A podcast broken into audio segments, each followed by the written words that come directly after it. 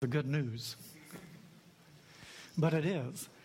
And the thing is that uh, the good news wouldn't be good if the discipline was not there. And we have to understand that. So, what happens in the church um, if we say that God is going to discipline us, or your father comes in and he says, Son, come here, or daughter, come here, I want to discipline you, is that good news or bad news? So, what do we usually associate discipline with? What do we usually think of when we think of somebody? If we're going to have discipline, what do we usually think of? Come on, help me here. Pain, suffering. what else? Negative. negative. But it's not, is it? Is discipline a negative thought? Um, actually, the words, both Old and New Testament, that talk about discipline start off uh, originally meaning education. So sometimes we look at education as a discipline in a negative way. But what it means is that God is training, God is guiding, He's instructing, He's correcting, He's punishing. And so it does carry over into some of those what we experience as negative things. And yet, the goal, the purpose of all of that is to encourage, to build up, to strengthen, to guide, to direct, to make us better people to help us grow in wisdom and knowledge and understanding and to be able to lead peaceful, quiet, productive lives. That's what it's all about, isn't it? Being the image of God. So it's, it's meant to strengthen and to teach obedience. Now, how important is this? Well, let's just in the New Testament, the word disciple, which is the human side of discipline, isn't it? You can't be a disciple without discipline. Did you get that? You cannot be a disciple without discipline. The word disciples occurs 269 times in the New Testament. The word Christian occurs three. And each time, each of the three times the word Christian occurs, it refers to the disciples. A disciple is a person who is a follower, a student. And so Jesus calls people to be his disciples.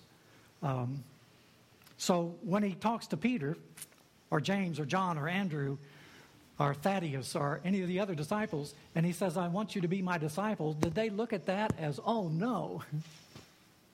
Oh no, gotta go be a disciple. That means there's going to be pain and suffering. Woe is me. No, man, they they left everything. They left everything gladly, willingly to follow this man, to be his disciple, to be under his discipline. Now, this is where we have a problem um, in the church. Because the scriptures talk to us about spiritual disciplines. And these are things that, if we're going to be a disciple, if we're going to be a Christian, a follower of Christ, these are the things that God puts within our life to help us, encourage us. And, you know, they're not negative things. I'm just going to, I'm going to list a few of them. Um, first one is prayer. Prayer according to the will of God, prayer in the Spirit.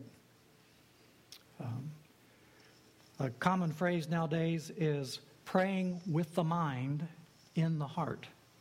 Um, so, prayer, it's a discipline. That means that we do it regularly, not when we're in trouble or when we're in need or when we want something. It means that it's a part of our everyday life. Reading the scriptures, hiding the word in our thoughts and our lives, experiencing the cleansing of our spirit and the impartation of life through God's Word.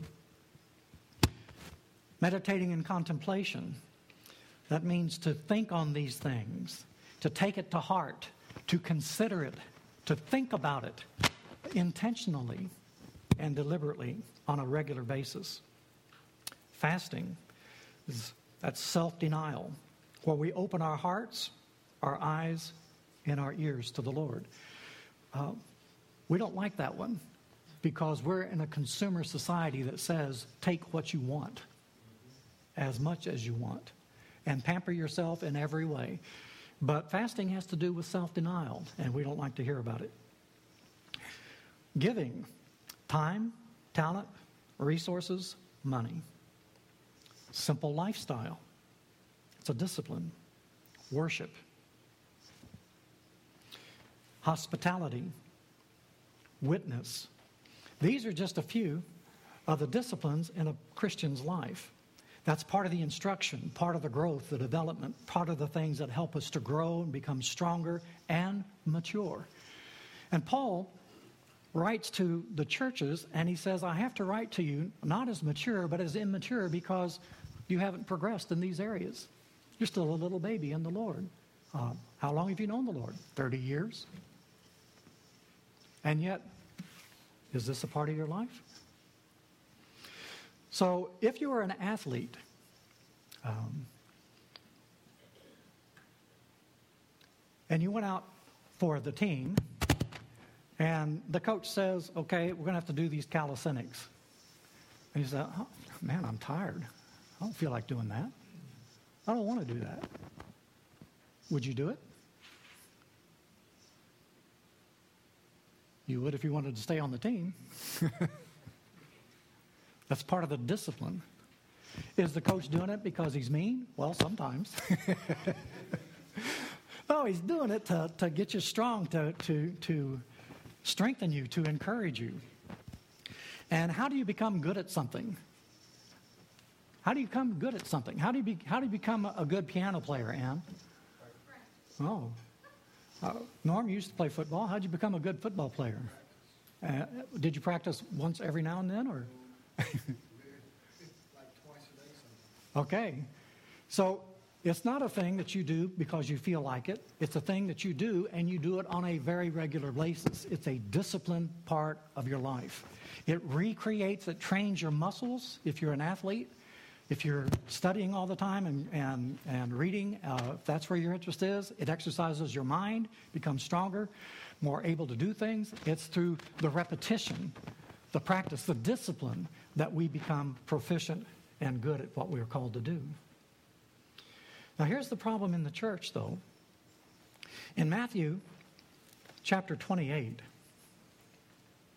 this is the, the Great Commission.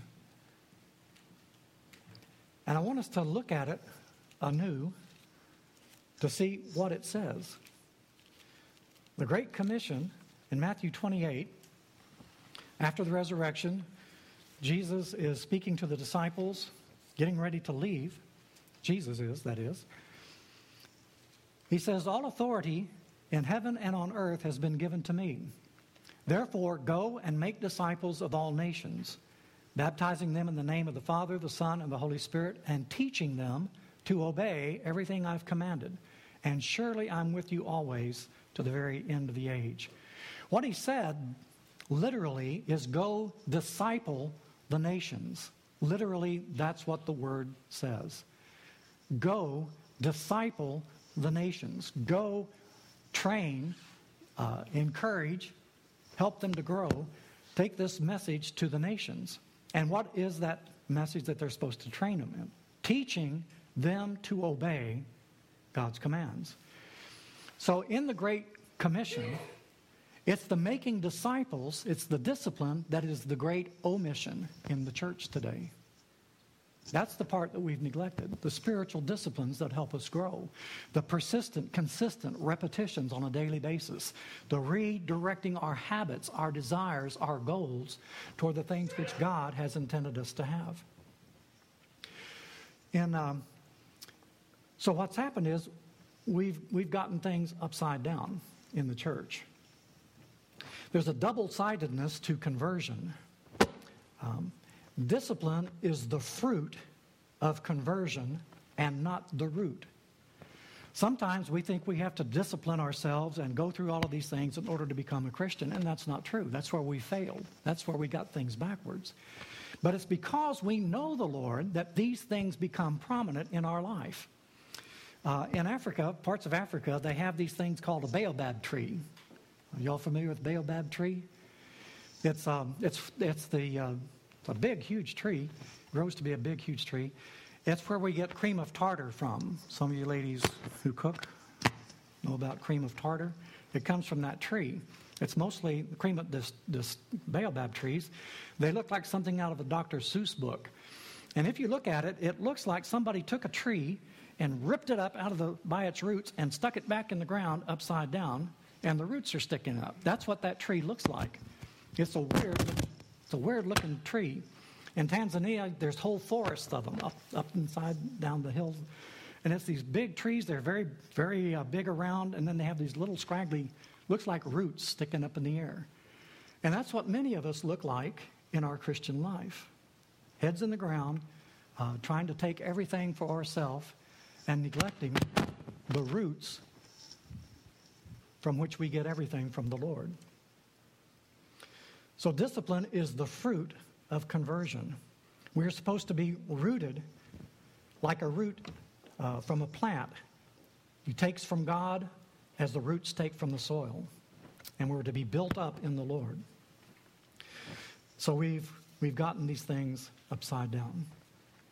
So the word discipline means um, it's the word we use for um, education, learning, nurture, training up children, correcting them. It's a family word. It can also be the word that suggests severe discipline. When Pilate said he was going to whip, beat, scourge Jesus before he was crucified, he said, I'm going to discipline him. So that's a little different kind of discipline. But it's the same word. And so it can be something that's either um, non threatening or it can be a very painful thing. I wonder what determines whether it's painful or not.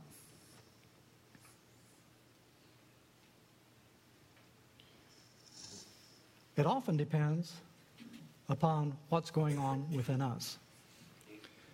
So, discipline is the other side of discipleship. Discipline makes us more sensitive to the still small voice of God. If you looked at somebody and they were doing something and you would look at them and you would say, That's absurd. What would we mean by that? That's an absurd thing to do. It means, contrary to reason, obviously inconsistent with the truth, something that in other language we would say is stupid. But the word absurd actually means deaf. That's what it comes from. It means deaf. So it means that we cannot hear. On the other hand, the word obedient is a word that literally means listening. And it's the spiritual discipline that helps us move from an absurd life to an obedient life, from being deaf to the voice of God to listening and obedience to that voice. Some of us live our lives as, and it's an, an absurd way because we're not hearing what God is saying to us and we're not obeying what He wants for us. And then we wonder why life is hard. Book of Proverbs says, a man's own folly ruins his life, but his heart rages against God. A guy called me the other day and uh, was telling me about a brother that he was concerned about. And he said, My brother is in a mess. Uh, he's left his family uh, because he's violent and uh, very aggressive, and he's been having affairs, so his He's left his wife and he's not welcome at, at his home. He's not welcome in the homes of his children. Uh, he's an addict and he's up here and he is very, very angry at God. Why is he angry at God? What would you think he would be angry at God for? I'm not getting my way. I want to live in sin and have God bless me. And then when he doesn't, then we're angry at God. That's an absurd way to live a life. It really is. It means we're deaf. Jesus was always listening to his Father, always attentive to his voice, and always obedient. So, a spiritual discipline is a concentrated effort to create some inner and outer space in our lives where, obedi- uh, where obedience can be practiced. It sets us free to pray, allows the Holy Spirit of God to pray in us and through us. It's what God is wanting to do within our heart and life. Character is developed and revealed through testing. Do you believe that? Now, that's what the scripture tells us over and over again. Character is developed and revealed through testing. So you're an honest person. How do you know you're honest?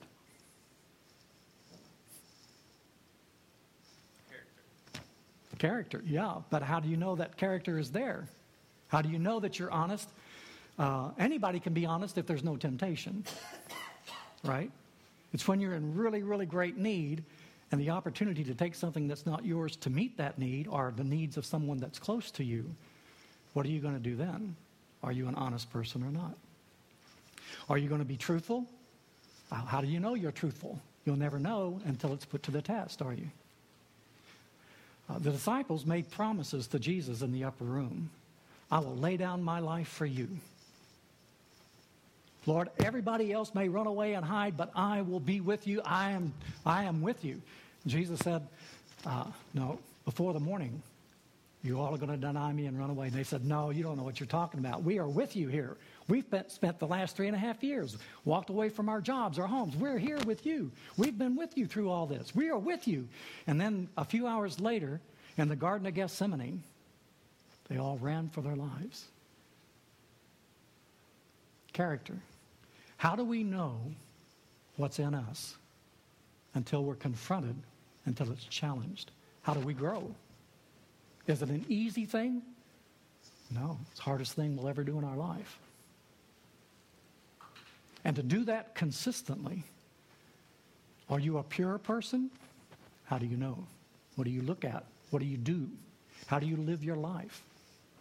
When the challenge is there and when the temptation is great and everything within you wants to and tells you you ought to do that.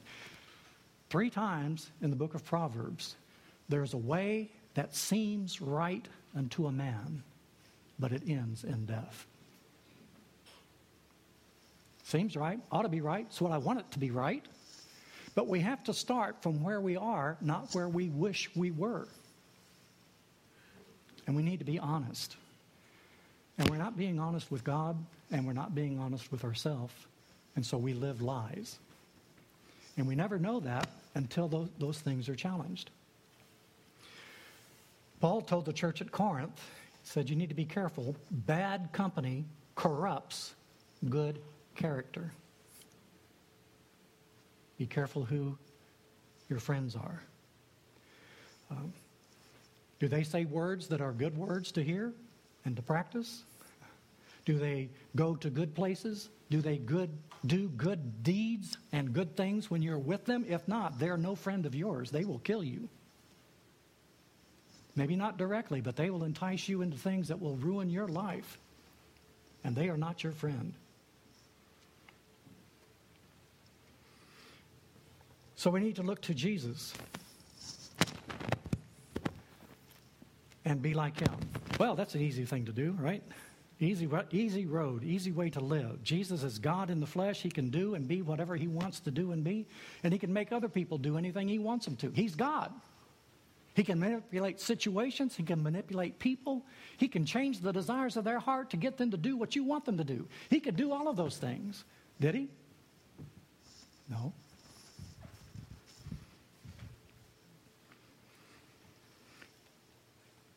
So the writer of Hebrews says, let us fix our eyes on Jesus, the author and the perfecter of our faith.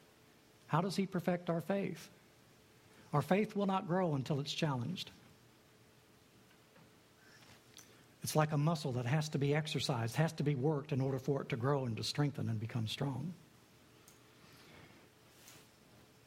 It says, Consider him who endured such opposition from sinful men why? So that you will not grow weary and lose heart. Writing to the church. Said, look, our example is Jesus. He's our example so that we don't grow weary in the discipline of our daily walk with God. And we don't lose heart or become discouraged. Did you ever go on a diet? And you're trying not to eat, and you're trying to do all this stuff, and you get on the scales, and oh, it's, it's, it hasn't moved. and you're trying real hard, and maybe you're trying to exercise, and you're trying to do what's right, and you come back and you get on the scale again, and uh, it hasn't moved. and you get weary, and you get a little discouraged, and you might as well sit down and let's go have some chocolate or a big dessert or whatever, you know, that kind of deal. And so he says, no, we need to keep our eyes focused upon Jesus. In your struggle against sin, you have not yet resisted to the point of shedding your blood. Have you ever shed your blood as you're trying to overcome a temptation that you're facing? Why does he say that? Look at Jesus in the Garden of Gethsemane. It's in the wintertime. It's cold enough that Peter is going to risk being identified and crucified with Jesus. Peter's cold enough, he's going to go over by a fire to warm his hands early in the morning. And he's going to do it more than once. It's cold. Jesus is praying and he's sweating. And he's not just sweating, he's sweating. His sweat is coming down like great drops of blood. And he's going to go to the cross and he's going to take that. And so he says, We're fixing our eyes on Jesus. And he says, If we're going to compare ourselves to somebody, we look to him. Have you resisted temptation to the point of shedding your blood? I haven't.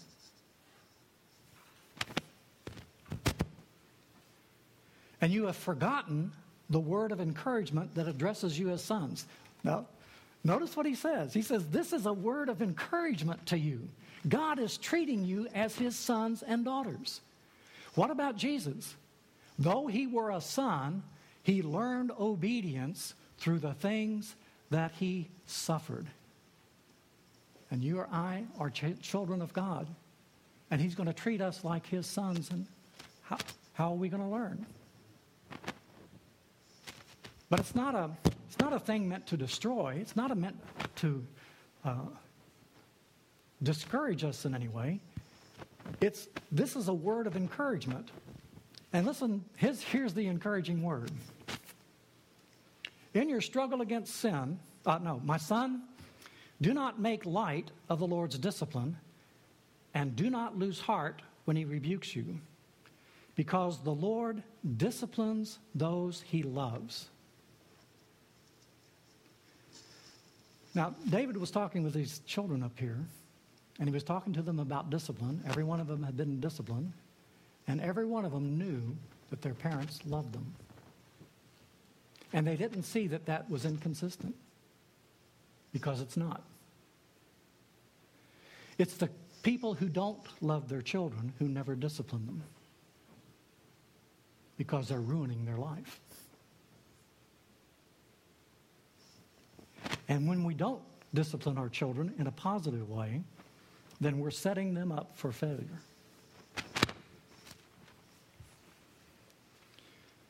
The Lord disciplines those he loves, and he punishes every one he accepts as a son. Endure hardship as discipline. God is treating you as sons. Well, that's good news. For what son is not disciplined by his father? Except the ones who don't care, except the ones who aren't there. You know, it's one thing to, to be a father in the sense of producing children, it's another thing to be a father who's there to discipline and care and provide and protect and be an example to. Those are two very, very different things, aren't they? So, this is a God who loves us. If you are not disciplined, and everyone undergoes discipline, then you are illegitimate children and not true sons. Moreover, we have all had human fathers who disciplined us, and we respected them for it. And it's interesting in the book of Malachi, last thing that God said for 400 years, he was addressing the priests, and he says to the priests, If I am a father, where is the honor due unto me. Because they were playing games with God. They were offering blemished sacrifices and keeping the best for themselves. They were not reverencing God. They were not honoring Him. And many of us, even in the church, think we can get away with that, and we can't. So God asked them, and He asks us, if I am your Father, if we are children of God, where is the respect? Where's the worship? Where's the, the reverence? Where's the discipline in our life that show that we are His children? We have all had father, human fathers. They disciplined us and we respected them for it. How much more should we submit to the Father of our spirits and live? Our fathers disciplined us for a little while as they thought best. God disciplines us for our good, that we may share in His holiness. That's an incredible statement. That we might share in the holiness of God. Peter talks to the church, 2 Peter chapter 1, and he said, God has provided everything we need that we might be participators, partakers of the divine nature, that we can be like God. That's why the discipline, and it will not come without it. No discipline seems pleasant at the time, but painful. Later on, however, it produces a harvest of righteousness and peace for those who have been trained by it. The righteousness and peace is not automatic. It's a result of a living, a living relationship with God.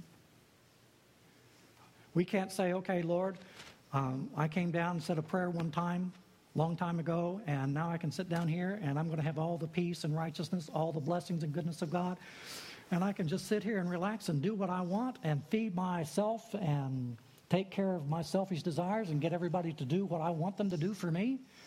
And um, if I don't want them around, then I'll just leave. And that's okay, God, and you and me, right? Because I made a commitment way down, way back there in those years. Ah, made a what? A commitment. Self control is one of the evidences one of the fruit of the Spirit. And why is it, even in Christian homes, um, we don't have any?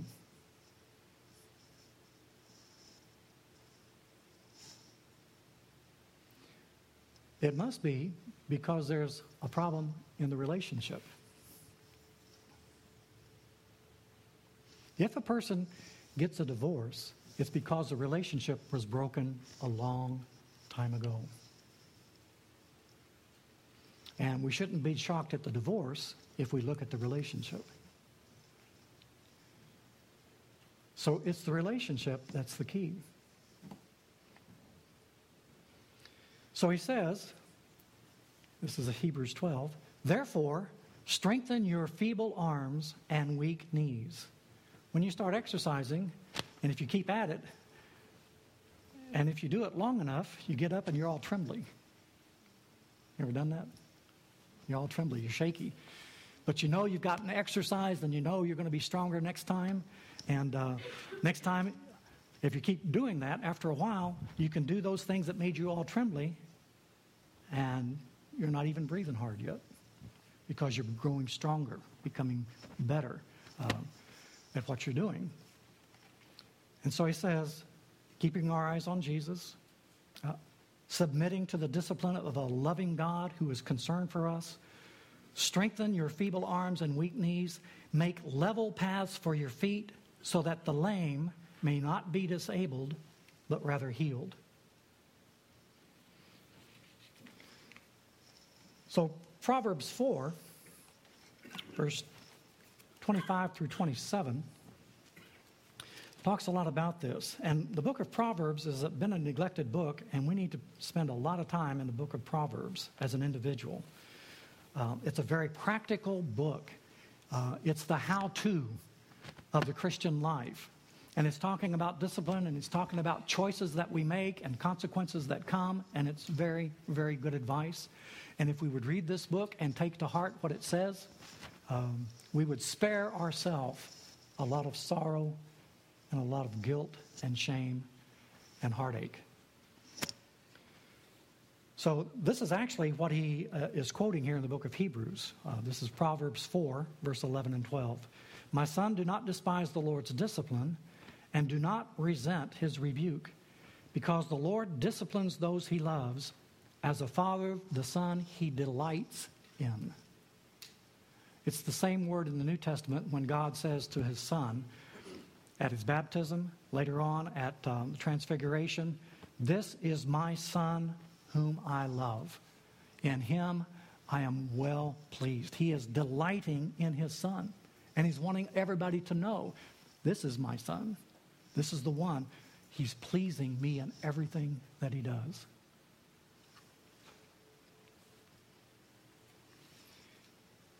Does God delight in you? Does he delight in me? We are his children. And he longs to express that love to us. Make level paths for your feet. In other words, take only ways that are firm. Do not turn to the right or to the left. And so we should be able, as we're walking on the, lot, the path of our life, to become stronger, inwardly, stronger. Stronger in our faith, stronger in our love, stronger in our commitment. When we're committed to the Lord, then we become committed to each other. And if there's no commitment to each other, it's because there's no commitment to God.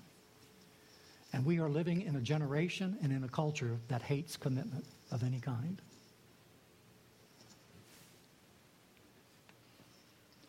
So we don't uh, practice the disciplines anymore. So the book of Hebrews and the book of James, they tell us that it's through this discipline. Um, Peter talks about it, Paul talks about it, book of Hebrews talks about it. It's through this discipline, this struggle, this daily walk with the Lord that we our, our faith and our relationship with God is perfected, brought to completion, maturity, and obedience. These are the things that happen when we begin walking with God consistently and regularly. So, where are we today? Uh, the Lord loves us, and so He disciplines us. He leads us in ways that will purify, He leads us in ways that will correct, that will strengthen, encourage us, make us strong. And in the end, the fruit that we receive, that we receive from Him is righteousness and peace. No guilt, no shame. Um, knowing who God is, and it's only when we know who He is that we discover who we are. And we can't love anybody else until we get that right. It's impossible. So it's in the discipline of the Lord as He corrects us. Um, he does that by convicting us, sending the Holy Spirit to apply His word to our hearts. That's why we don't like to read it. But what happens as these disciplines take over in, our, in your life, then it becomes something that you look forward to and something that you enjoy. And it's not a task anymore, it's a privilege. It's not a, a, a hardship. It's the thing that makes you strong, and circumstances may still be difficult, but as you're going through it, you're not going through it by yourself. And each step of the way, you're drawing closer and closer to Him, and He's changing us from the inside making us more and more like Him. And um, that's a very powerful thing, and it's a very beautiful thing. And um, it's not this drudgery thing, it's something that you enjoy. Do you ever have a job that you go to that you look forward to going every day? Man, I'm, I'm enjoying this. I'm learning. I'm growing. It's, it's just doing something. It's feeding me inside and I am glad to go. That's what our jobs ought to be. They ought to be that way. If you're doing something you hate, you ought to be doing something else. If you're doing something that drags you down or makes you less than a person, you need a new job. Uh, what's the use of spending 30, 40, 50 years of your life doing something that you hate? Good grief, that's a miserable way to live. You ought to enjoy what you're doing. Be able to look back with pride and say, man, this is what was done. And God did that through me. And God is doing this in me. And it's a, it's a privilege, it's a joy to be here and to do that. That's what it should be. Now, there are days when that's not true of anybody. but that's part of the discipline, isn't it? It's when you do it when you don't feel like it, when you go when you don't want to be there. It's when you do it when you're, you'd rather be somewhere else or with someone else. That's when the discipline comes in. And if we continue to do that, honor those commitments, then the blessings and the rewards are there. Let's pray.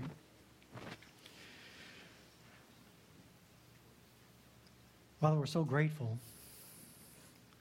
But these are not just words. This is life to us. And thank you that you just didn't write it in a book. You came and you walked among us and lived among us and showed us.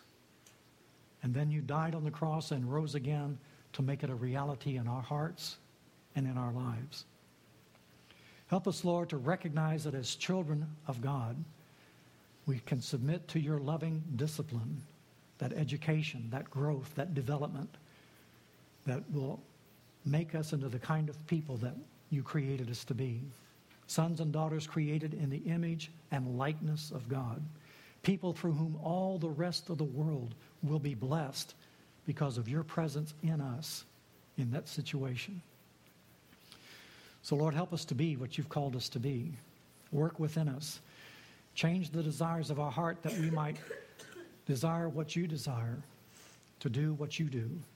We ask it in Jesus' name. Amen.